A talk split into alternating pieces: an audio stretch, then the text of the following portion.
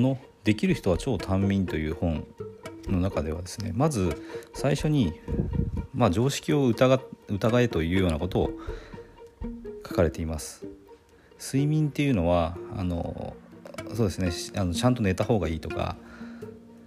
1日7時間ぐらいの睡眠をとってる人が一番健康で長生きだみたいなあの調査とかですねそういうのが出てるようででそれっていうのはほんあの本当なのかっていうのはまず疑った方がいいと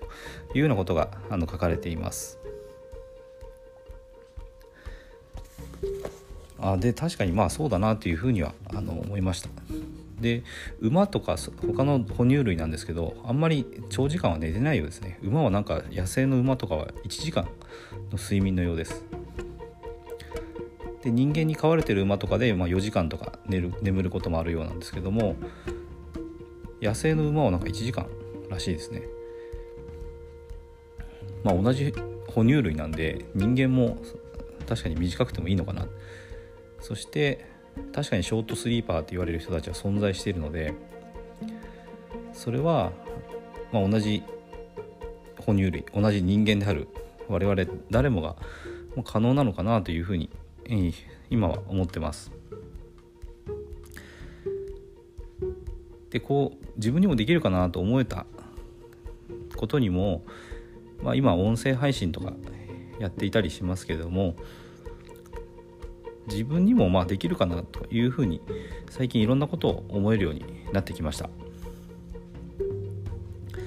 以前は、まあ、成功してる人とか何かすごく行動してる人を見た時にあこの人はすごい人なんだなそれとか行動してる人は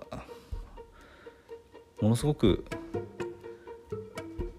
やる気があって、まあ、精神力が強くて行動をすごくできてるんだろうなっていうふうに、まあ、思っていて自分とは違う存在っていうような感じがあったんですよね。でも最近はですねあの、まあ、いろんなことを自己啓発を学んだり自分でもインプットしてでそして行動してアウトプットをしていろんなことをやっているとできる人がいるならばちゃんとその人のやり方ですね。やり方だけじゃなくてあのあり方そのものですね。考え方とかそういうところを真似ることで誰にでもできる。そういうふうに今思えるようになってきてます。ちょうどこの今ヒマラヤさんでの音声配信についても多分最初は自分がこんな音声配信をしてランキングに乗るなんて全く想像もつかなかったと思うんですよね。でもこうやってやればできできそうだっていうのをあの実際に見せてくれる仲間がいてで自分があこうやってやればいけるんだなって思えばその通り行動してるとやっぱりそれってできるんですよね。ということであの睡眠についてのですね常識みたいなそのなんとなく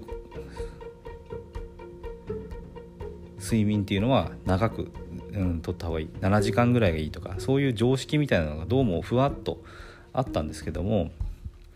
そうでないって言ってる人がいるんだったらその人についてしっかり学んでみてやってみようっていうふうに思ったんですよね。で自分にもできると思って今始めたのでまだ1週間ではあるんですけどまあなんとか続けられてるなという感じです。